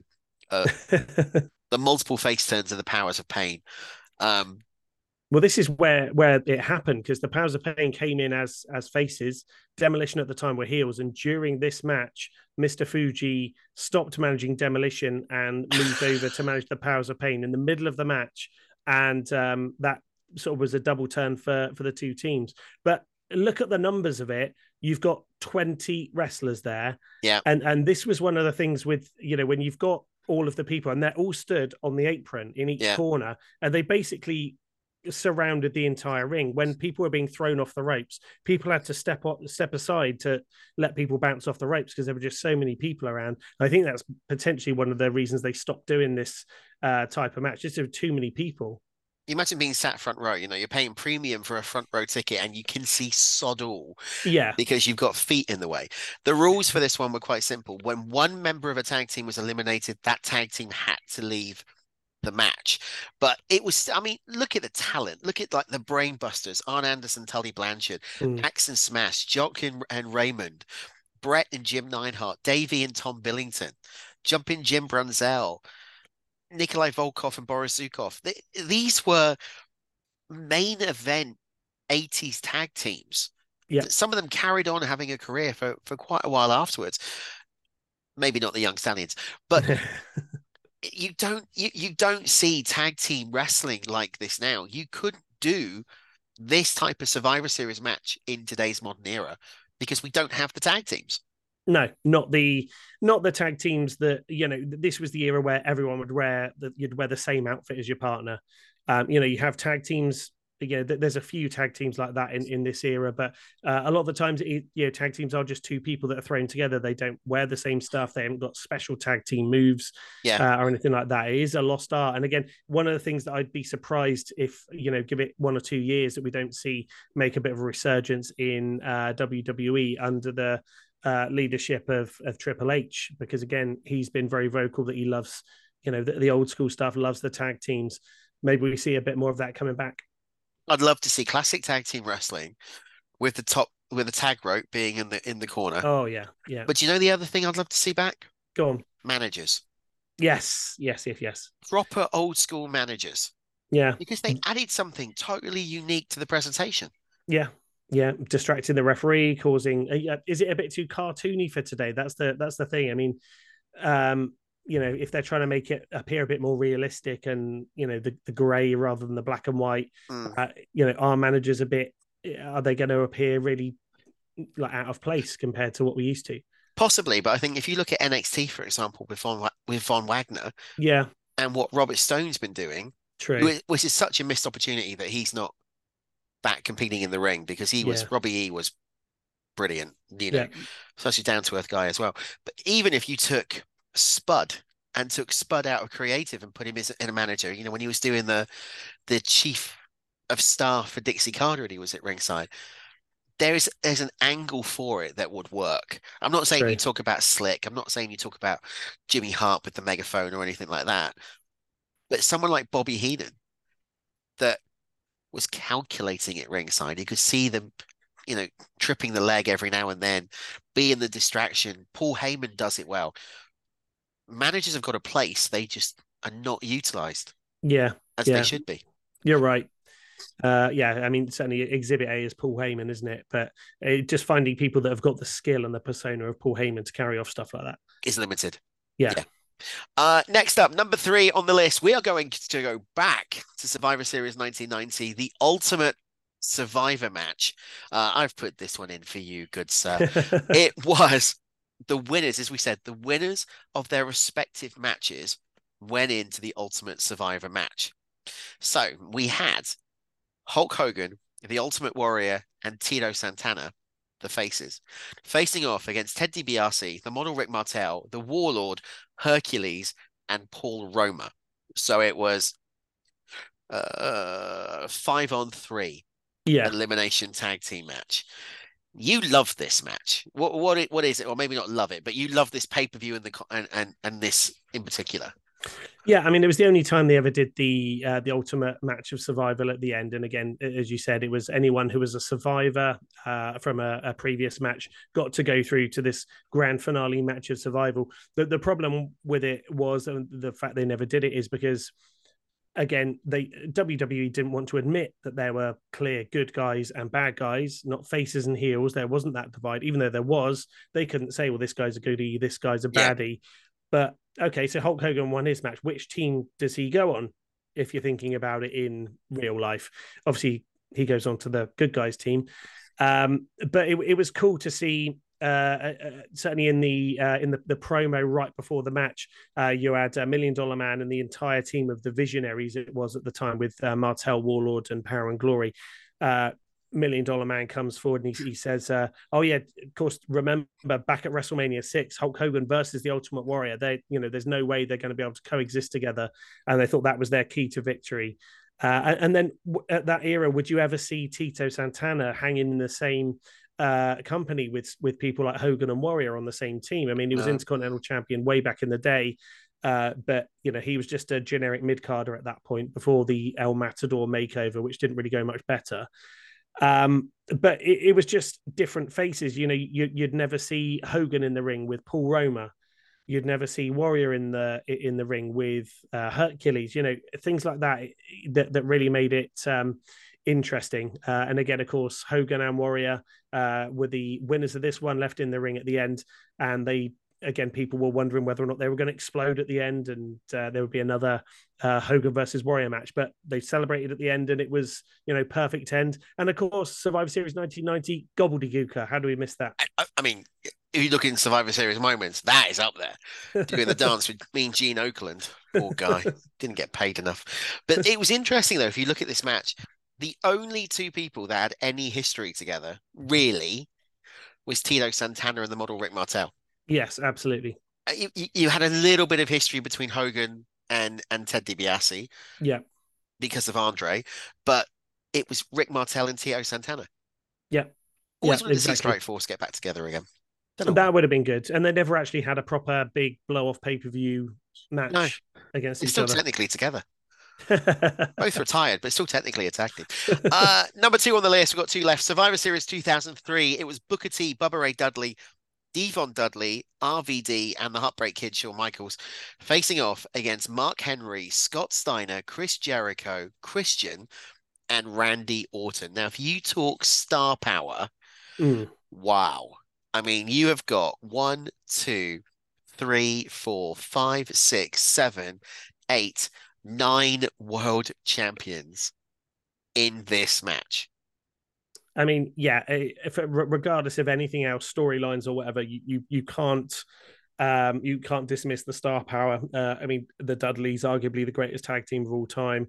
RVD, uh, yeah, ECW legend. Shawn Michaels, Booker T is of course WCW champion. Mark Henry potentially the odd one out, but at the time he was he was quite a powerhouse and um, was having a bit of a, um, a, run. Steiner, of course, Jericho, Christian, Randy Orton, all huge names, um, and you know it, it's difficult or it's hard to for, to sort of remember how good the, uh, the the roster was back then. Just so many people that that went on to have massive Hall of Fame careers if they hadn't already by that point. I mean, 2003 was quite honestly one of the best years for WWE in terms of pay per view content. It's still argued as being the greatest because WrestleMania 19, you had SummerSlam, of course, yeah, the Royal Rumble, all of them featuring stellar matches. I mean, WrestleMania of that year was Rock Austin for the last yeah. time. Yeah. It, it, yeah. Michael's Jericho. It was just classic moments. And what is interesting in this one is a lot of these guys were still relatively at the beginning of their WWE careers, like Randy Orton. Yes. Still relatively new. Christian hadn't really done much in a singles capacity at this point. Chris Jericho had great match with Shawn Michaels at WrestleMania. Was there, was on the cusp, was already a former undisputed world champion, but still needed something before it took him further down his career. Absolutely, yeah. And some of the talent they're just sort of coming out of the fallout of the invasion angle uh, as well. You know, people like Booker T and the Dudleys and RVD that you, you know they they're a bit tarnished by that whole um, invasion angle and the alliance and all that stuff, and and they came out of there, um, you know, with a bit of a bad taste in their mouths. But they're again coming back into prominence and uh, setting their uh, identities up again. So yeah, this one, yeah, absolutely deserves to be number two when you can tell that you are a veteran of podcasts in terms of doing the links because you could not have linked better to the number one pick, which was Survivor Series 2001, The Big Show, Team WWF, The Big Show, The Undertaker, Kane, Jericho, and The Rock facing off against Team Alliance, Shane McMahon, the Olympic gold medalist Kurt Angle, Rob Van Dam, Booker T, and the WWE champion Steve Austin at that point. We all know the outcome to this one. Team WWF won thanks to Kurt joining sides with with the WWF. But thank God the invasion angle was finished at this Absolutely. point. Absolutely. I mean, this was this was the match. You know, if someone had said when uh, you know WWF.com had the uh, notice that they'd been they they purchased WCW, and you'd said to a wrestling fan on that day, you just wait for Survivor Series 2001. There's going to be the inevitable Team WWF versus Team WCW to end it all, and yeah, guess what? Steve Austin's going to be on the WCW team. So's Kurt Angle. So Shane McMahon. like it's it it was the one that is probably the, the most prominent from a storyline perspective, but also the one that was such a letdown. And it, it's a shame it was such a letdown because the people in the, the matches or the match you couldn't really argue against their talent, but they just it just it was such a letdown from what we were hoping for. I just imagine if they had got Hogan in, if they'd got Sting in, if they'd got Goldberg in, Kevin Nash in, Eric Bischoff is the mouthpiece. Yeah. Actually done it as proper WCW. We'd still be talking about it today in a positive light. Totally. And I could see them doing WWE Nitro at that point. Yeah. That could have been a legit way of, of doing some sort of a brand split. That would have been good. Uh, yeah, again, I mean, five people from WCW, you'd have maybe Hall, Nash, and Hogan, Goldberg, and maybe Flair or DDP or, or someone like that. That would be amazing. That that's what people were hoping for, and it, it just never happened. Maybe Sting. Uh, yeah, that's what people were expecting, and you know, there's only really one person in that match that is identifiable with WCW, and that's Booker T. And you know, he was the last WCW champion in the WCW era, mm. but again, WCW at that stage was a shadow of its former self. It wasn't like a Sting or a, or a Hogan. The big one that could have slain was Slapnuts. Good old Double J, Jeff Jarrett, because they Yeah. teased it on that Raw when they took over. Never came back in. That's That right. was- I mean, again, I think he'd uh, he'd annoyed Vince so much uh, with uh, with how he left initially. Uh, I don't think that was ever going to happen. But yeah, it would have would have fit in really nicely. That was only a few months later that TNA came to Yes, fruition in exactly. 2002. All right, that's the top 10 Survivor Series matches, in my opinion. Do you agree or not? I don't think anybody will, but let me know on social media at TSC Wrestling Pod. Uh, I'd be intrigued to know what you think. Lee, I'd be intrigued to know what you think as well. So you can uh, leave a comment on YouTube and, and, and let us know. I'll do that. Brilliant. yeah. Do you agree with majority of the list or not? Uh, yeah, I think so. I mean, I, I think all the matches that I would have included are there. Maybe um, again, looking at the top ten matches in Survivor Series history, are you just including the Survivor Series style matches? Because Yeah. there are other, uh, you know, things like I, I'd maybe throw in there. And again, I know I've banged on about how I love the Survivor Series matches and I hated it when they took them away. But um, Hogan versus Undertaker in '91, where Undertaker wins the title, um, things like that, I, I'd have slung in there. But again, if you're just looking at the four on four or the five on five or the ten on ten, if you're looking at that tag team one, um, I think they're all in there. All the all the, the good ones that I'd have looked at.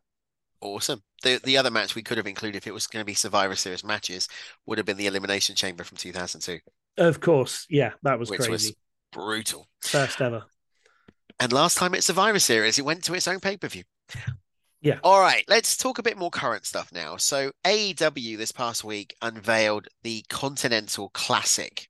Um, two brackets, Gold League and the Blue bracket. I don't get why they didn't just call it Red and Blue, but that could have been Raw and SmackDown.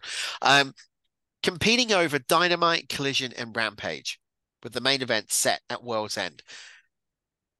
This is where it gets interesting because Eddie Kingston's Ring of Honor and New Japan Strong titles are also on the line and they will be merged to create the AEW Continental Classic Championship, which will be defended in Ring of Honor, AEW, and New Japan. Now, it's similar to the AAA Trios Championship that they brought in, which has been going on for about 20 years now. The tournament is going to be uh, 12 men competing in a round robin style, very similar to the G1. What's your thoughts on it? Too complicated, in my opinion. I mean, why? Why? Why do we need this? Yeah. Like, I, I, I know they're they're trying to just you know have anything to to, to make themselves a bit more interesting and, and different, but I, I don't care. I really don't. Um, there are some great people in there that, that could be used so much better. I mean, Jay White is is phenomenal. Obviously, Moxley, uh, Swerve Strickland, Jay. I mean, everyone in there has a place on the card, and I, I it's just. I, would like to be a couple of months down the line to see where this actually goes, to see what the purpose of it is. If they, Yeah. you know, someone's just going to win and they get this championship, and yay, he's the champion, great. Like, what's the point of doing this whole thing? Yeah. You know, just you know, have a match to merge the titles or or something. Just I, I don't I don't get it. I've I've not got any interest in it at all. I hate being against AEW, but I I couldn't care less if I'm honest. It, it does kind of reek of desperation, a bit of a fanboy thing by, by Tony Khan. But currently, um, in the Gold League, it's Jay White, Jon Moxley, and Swerve Strickland have all got three points. Lethal, Briscoe, and Rush haven't got any. On the blue bracket, Brody King and Castagnoli have got three. Um, Andrade Idolo, Bryan Danielson, Eddie Kingston, and Daniel Garcia have got haven't have either got zero or not competed yet. Yeah, I, I know your your feelings towards the Continental, but if you had to pick one out of those twelve to win it, who would it be? Uh, Jay White. Oh wow! Okay, I'll go Jay White. I think he is. I, I know they're using him quite a lot at the moment, but I think he is. Um, certainly, if, if you've got people like Will Ospreay coming in there, I think Jay White is going to be one of those guys that needs to be at the top of the card for years to come. Especially if the rumors of uh, Kenny Omega starting to, yeah. you know, slow down and, and maybe take a step back from in ring competition. Uh, these people who can have these five star matches like Jay White. I mean, Moxley's great, but you know he's certainly over the last year or two become just a blood and guts guy, not even the the sort of Jon Moxley that joined AEW or or the Dean Ambrose style of thing, uh, style of character. Um, Danielson maybe um, would be good. Uh, but yeah, I, I, think if, if it was me doing it, I'm not saying it's the right thing to do or it's what they will do. I would go with Jay White. I think it's, a good shout. There's a case for a lot of them because if they're going to be competing on New Japan as well, um, you know, you think about Jay White, known for New Japan. That's yeah. where he cut his teeth. Yeah. Bryan Danielson is is desperate to get to Japan to compete in the G1, but in fairness, I don't think Bryan can actually handle the G1 no, no tournament these days. Moxley is known for for New Japan. Eddie Kingston, of course, won the New Japan Strong title and it's competed in the G1 Climax. So there are a number of individuals there. I think you've got a good shout with Jay White, but I've got this feeling it's going to be Danielson. Yeah, yeah. I from a storyline perspective, I get that. Um, yeah, it'll be interesting to see. well, I mean, it'll be interesting to see the result. Again, it's just going to drag. I mean, it's it's when they they did when they started making King of the Ring uh, a TV uh, tournament, and, and, you'd have the qualifier matches go over weeks and weeks and weeks. Um, it, it, just reminds me of that, and just oh great, it's another qualifier match, just another one of these uh, generic matches that doesn't actually mean anything until three weeks down the line, and, and we're looking at points. Um, but yeah, I, I, it'd be nice to see how they handle it from a storyline perspective. Okay, got some breaking news coming in now. Sean Ross Sapp, Fightful.com, is reporting that Tammy Sytch has been sentenced to 10.6 years in prison for driving with a suspended license causing death. Then another seven years for DUI manslaughter to be served following that. She then has eight years of probation. So Tammy Sytch has been sentenced for just under 18 years in prison. Holy crap. I mean, again, wow. we, we talked about this before. On one side of it, what a sad story from, from where she was to, to where she is now. But number two, good. You know, you can't get away with stuff like that. Um, no, and and hopefully now this will, well, it's going to force her to clean herself up. So yeah, in some ways, it's it's payback and, re- and not payback. That's the wrong word. It's bittersweet for the family of the of the person who who died. Um, but at least they can now have a little bit of peace. Yeah. Going forward. And such a downfall from the Tammy Sytch that we knew back in the day and and who we spoke to as well. Yeah. Yeah. Again, just sad story, but again, it just goes to you, you can't get away with that stuff um, you know, it's it's going to catch up with you. Um, she's she's had again such a fall from grace, but also multiple chances to turn herself around and and and get fixed, and it, it just hasn't happened. Um, and, and again, um, you know, it's I'm not saying she deserves it, but she's got to expect this sort of um, you know result from actions like that. Totally. And now it's going to be intriguing. Now, going back to what we talked about a couple of weeks ago, will she be removed from the WWE Hall of Fame? Um, I'm just trying to have a quick look on the website to see if you know what they're like with this type of thing. They're quick to yeah, they're quick to act. I can't see anything at the moment, but then the website to try and use the WWE is shocking. Um, we'll look at that in just a second. Tammy Sytch, just to reiterate, sentenced 17.6 years in prison um, as of now. Breaking news coming out from Fightful and Sean Ross Sapp, who is obviously a respected journalist Yeah. Out in the US. All right, moving on. Uh last bit of the show now. We it's been a been a quick one this week. It seems to have gone, but we've covered a lot. We have. In the show. We're going to go look back to wrestling history. Uh going to kick it off with November the 25th, 1992. Do you know what happened on November the 25th, 1992? Survivor Series. How did you? Yes. Show plan. okay. Sorry. Yeah, I asked for that one. it, yes, it returned to Richfield for the first time in four years. Uh, we talked about it a couple of weeks ago on the show. We're not going to go into too much detail. It saw Bret the Hitman Hart retain uh, the WWE Championship against Shawn Michaels and Randy Savage, Mr. Perfect, victorious by disqualification over Ric Flair and Razor Ramon. Perfect's first match back since SummerSlam 92. 91.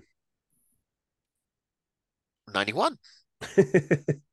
oh, yeah, he was at 92, but he didn't He- compete. Yes, correct. Yeah, yeah, Yeah. yeah. Because he was uh, he was Ric Flair's uh, manager at that point.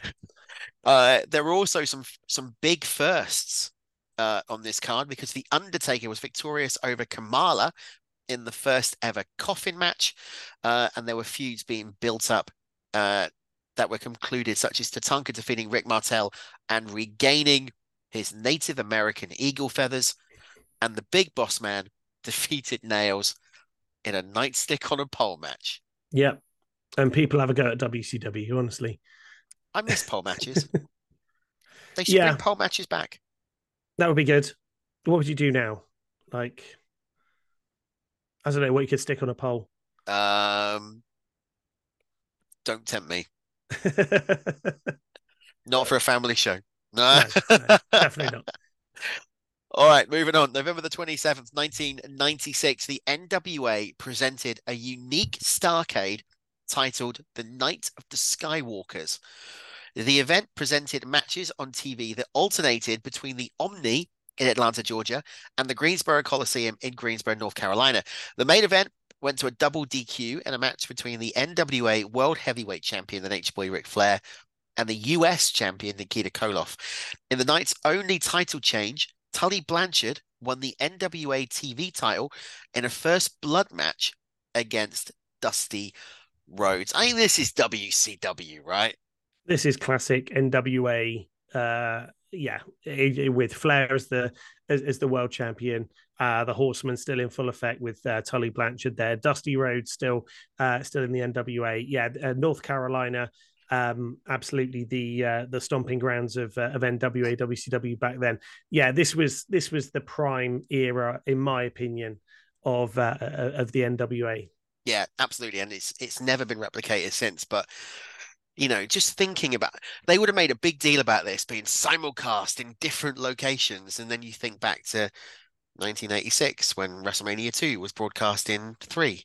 Yeah, yeah. Although I think the NWA card may have been better than WrestleMania 2. Uh, also on November the 27th, 1991, not like there's any competition or anything going on, um, Survivor Series took place at the Joe Louis Arena in Detroit. Uh, it was the first ever non elimination match in Survivor Series history, as you've referenced, between The Undertaker and Hulk Hogan, where Taker became the youngest WWF champion up at that point in history. I never realized that. Yeah, yeah. I mean, you when you see the character of the Undertaker, you don't think of how old he is, do you? But No.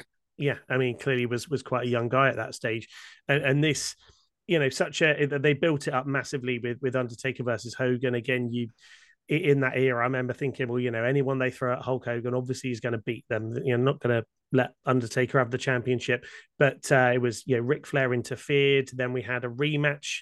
Uh, the Tuesday in Texas pay per view. Uh, just after that, again, That was the following week, wasn't it? it was yeah, it was it was later on, um, yeah, the following week. excuse me, uh, and and because of that, uh, still loads of uh, controversy around the championship. That's when they put the title up for grabs in the '92 Royal Rumble. The legendary Ric Flair uh, winning the, the the title in the Royal Rumble. So uh, that was the the sort of start of the the ball rolling for that whole thing. Uh, this uh, this week in 1991, It was the most star-studded Royal Rumble of the time. it was And- yeah, brilliant. and actually where they changed the concept of the Royal Rumble, wasn't it? Because it was the championship on the line, and then from 1993, that's when the winner would go on to face whoever was the WWF champion at WrestleMania. exactly. tradition When that's carried on since. Exactly. Yeah, they haven't changed that, um, which is uh, which has been awesome. Again, the first couple of, uh, of Royal Rumbles, they didn't do that. It was just, you know, you win the match. Brilliant. Well done. It may yeah, it always makes you wonder, looking back on it now, why there was so much build up to the Royal Rumble because it didn't mean anything No, at the time. But at and least Hulk Hogan won the first, well, not the first two, but 90 and 91. yeah, And he was WWF champion. At, no, he wasn't in 91. But anyway, he was, yeah, certainly in uh, in 1990, he was the WWF champion. So, like, okay, why did he win that? What was the point of it? But, you know, you loved it at the time. it was classic, wasn't it? And we were only nippers. Don't know how old we were. Uh, the last this week in history now goes back to November the 28th of 1985. Funnily enough, it's called NWA Starcade. Uh, this was Starcade The Gathering, took place, funnily enough, in two venues. Uh, matches alternated between, I'm not going to say funnily enough again, the Omni in Atlanta and the Greensboro Coliseum in Greensboro. In Greensboro, the main event was the Rock and Roll Express defeating Ivan and Nikita Koloff in a steel cage to win the NWA World Tag Team titles. In the Omni, we saw arguably the most prominent dusty finish in wrestling history when the American Dream defeated the Nature Boy in an NWA World Heavyweight title match after initially looking like he had won the belt before the decision was changed and Flair walked out as world champion. You talk about NWA, you talk about the American Dream and the Nature Boy Ric Flair. Absolutely. Those mid 80s Starcades um, were, you know, classic, sort of 85, 86, 87, 88. Um, all that era um, were definitive WCW NWA um, uh, events, and, and the the roster in that time were absolutely phenomenal. You know, Rock and Roll Express. Um, and uh, the Russians, Ivan and Nikita Koloff, and you had people like you know the Road Warriors were around then, the Horsemen. Uh, again, it, it wasn't ever taken as it wasn't ever as big as the WWF, but um, certainly from a, a yeah, retrospectively, the quality of that product um, was certainly you know streets above what WWF was putting out. It just didn't have the glitz and the glamour at the time. Still, you can go back and watch the NWA now on the network and just go cracking, classic wrestling events. Exactly. And that is it for this week. You can go rest your voice. It's held out for the entire time that we've been Just doing about. the show. Just thanks ever so much for joining me again for the Squared Circle. Um, you're becoming the regular co-host. Why not? I'm not doing anything else. Brilliant. Get back next week, uh, if you can. can you come back next week? Uh, I might be able to come back next week. I'll We'll check talk- my diary. We'll talk about it off air. Uh, that's it for this week in the Squared Circle. My big thanks to Lee for joining us once again. One more step under the breach, dear friends, to talk Survivor Series, CM Punk, night of wrestling history, and anything else we want to talk about. It's been fun. Really enjoyed it. Um, when are you back? Have you? When are you back on podcast again? Have you got? Uh, I might try and squeeze one in before the end of the year, but uh, all eyes are set on 2024 now um, for Pirate Cast. Um, there is certainly a lot to talk about on it, so we're just trying to plan it out. Uh, Poole Pirates have literally, as we were recording, just uh, signed a new rider for the 2024 team. Uh, so that's um, yeah, something uh, lots of stuff to talk about and people to interview. So uh, yeah, it's uh, yeah torn now. We might do one before the end of the year, but then uh, 2024 it is. Do one, do one, do one. That's of course. Check out Pyrocast on YouTube. It is a great show. You and Dudders do a, a, a fantastic Speedway podcast. Even the person who doesn't understand a word about Speedway. Thank you very much. Right, if you want to get in contact with us on the Squared Circle, let us know how much you hate the decisions that I made for the top 10 wrestling uh, summer Su- Survivor Series matches. TSC Wrestling Pod on social media using the hashtag TSC Pod. And we'll be back next week. Excellent. But until then, see you at the matches, guys.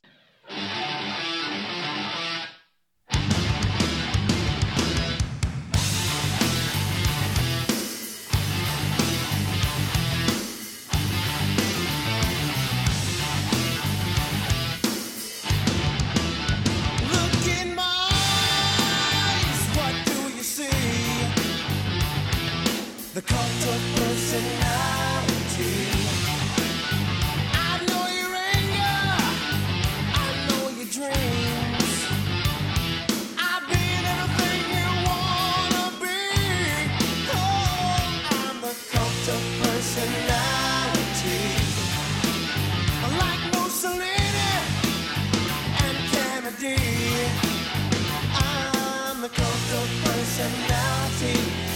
of personality. The cult of personality.